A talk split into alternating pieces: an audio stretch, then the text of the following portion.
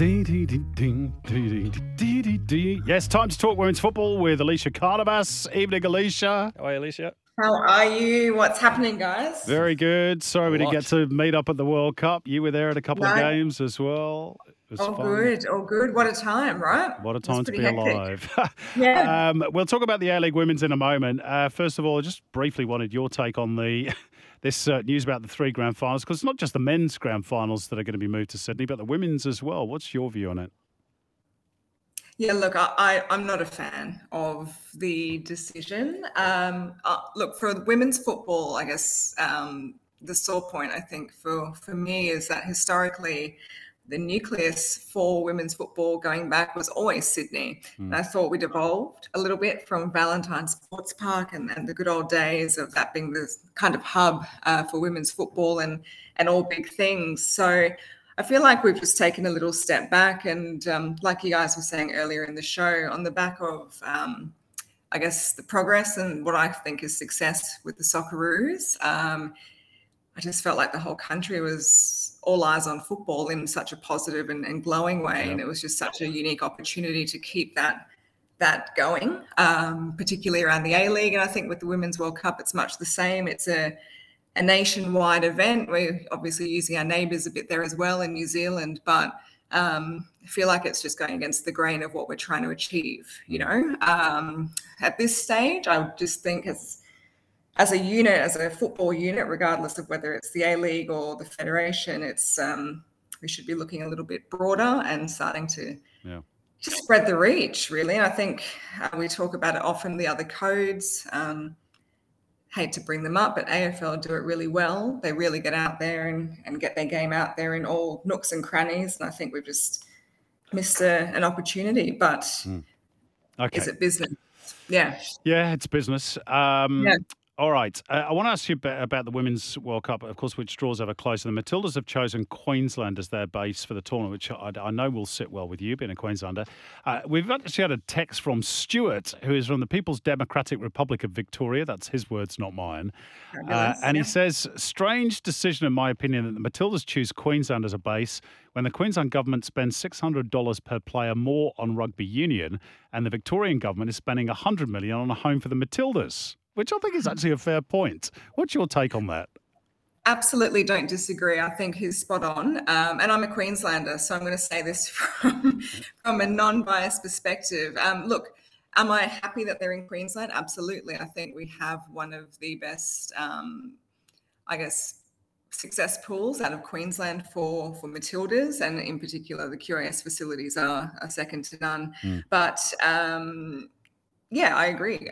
Cost cost um, per head, I think Victoria is well ahead of Queensland. Um, I think we've got a long way to catch up by way of input financially to football Yeah. up here. Um, but perhaps that's the strategy. Is that the strategy to get um, a bigger market right up here by way of population, perhaps, and and the I guess Queensland being huge by way of space as well. Are we starting to target?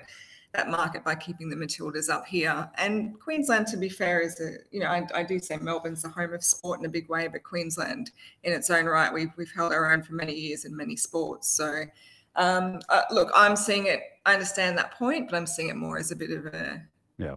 marketing opportunity, but also weather. It's going to be a winter World Cup in uh, Australia and New Zealand. And I think Queensland weather might be slightly better than Melbourne's in June, July, August. And that's maybe one of the reasons why it's been chosen. Um, let's move on and talk about the A League women action across the weekend. Uh, are we seeing a similar pattern to last season developing with uh, with Melbourne City and Sydney FC setting the pace at the top?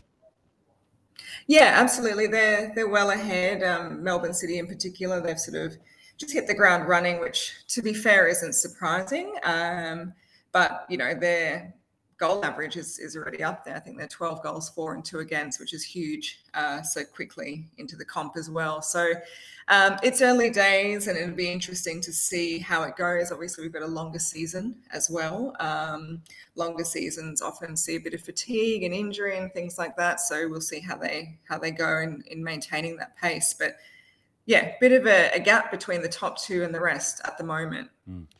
There's some big scorelines as well across the week and, and some cracking goals um, over the weekend, including uh, a, one direct from a corner from Alex Chidiac for the victory. What a An goal Olympico, Olympico, they call it.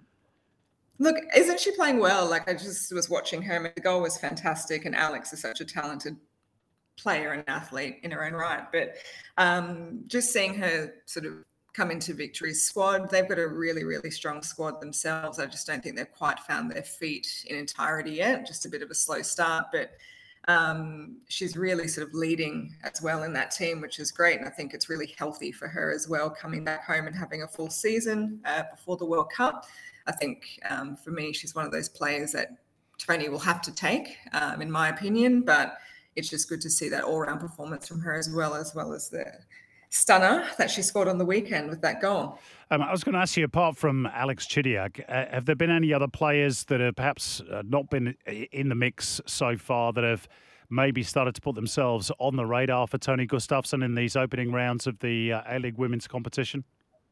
Yeah, Sydney have got a few bolters, absolutely, but again, it's it's still fairly early. I think Remy Siemsen is is a real glue in Sydney's attack um, and feeding some fantastic uh, balls through for conversion for Sydney, which is great to see. So I think they'll have a few in their squad that that might sort of spark Tony's interest. But um, yeah, it, will be quite interesting seeing what his take is now that he's actually watching a, a full A League season. Um, that's going to be quite interesting, and whether or not he makes those changes or or decides to bring anyone in sort of with six months to go really we're sort of at that tail end of decision making um, so mm. we'll see what he does Interesting. Let's uh, go overseas. Uh, in the FA mm. Women's Super League, a win for Chelsea over Reading. Uh, Sam Kerr was only on the bench. I assume, is that to save her for the Champions League this week?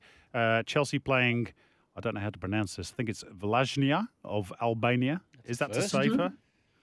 Look, I would assume so. Um, it, it's very difficult to put Sam Kerr on the bench, whether she's playing an international or a domestic league, whatever it is, it's very difficult. I'm assuming it's just rest and rotation um, for Chelsea because their schedule is quite full as well. So um, that's my guess. Hard yeah. to hard to say, um, but look, that's that's the impression I think that most people would assume, unless there's a little niggle or a bit of illness, but perhaps just that rotation of the squad. Yeah. Okay. Fair enough. Um, final one, uh, Elissia. Arsenal, of course, are also playing.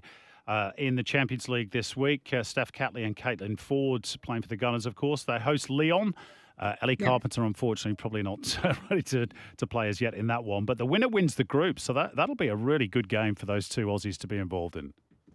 Yeah, and they're both playing really well. So I think yeah, for Arsenal, it'll be a game that they want to win and a group that they want to top as well. I think um, this whole season, whether it's been in the Champions League or or the WSL, they've really sort of set the tone really early with their performances and they're up for the challenge, which is great to see. They have been up there for the last two seasons, but I think um, our Aussies are just performing really well, which is great to see. Mm. And if they can keep that up and, and top their group, I think it's going to be a really good season for Arsenal. I think our focus is always so much on Sammy and Chelsea, um, and I think it's it's good to see Caitlin and Steph performing um, for their team as well. Sure is. Hey, Elissia, we'll uh, have to leave it there tonight. Uh, thanks, as per usual, for your time, and uh, we will speak to you same time next week.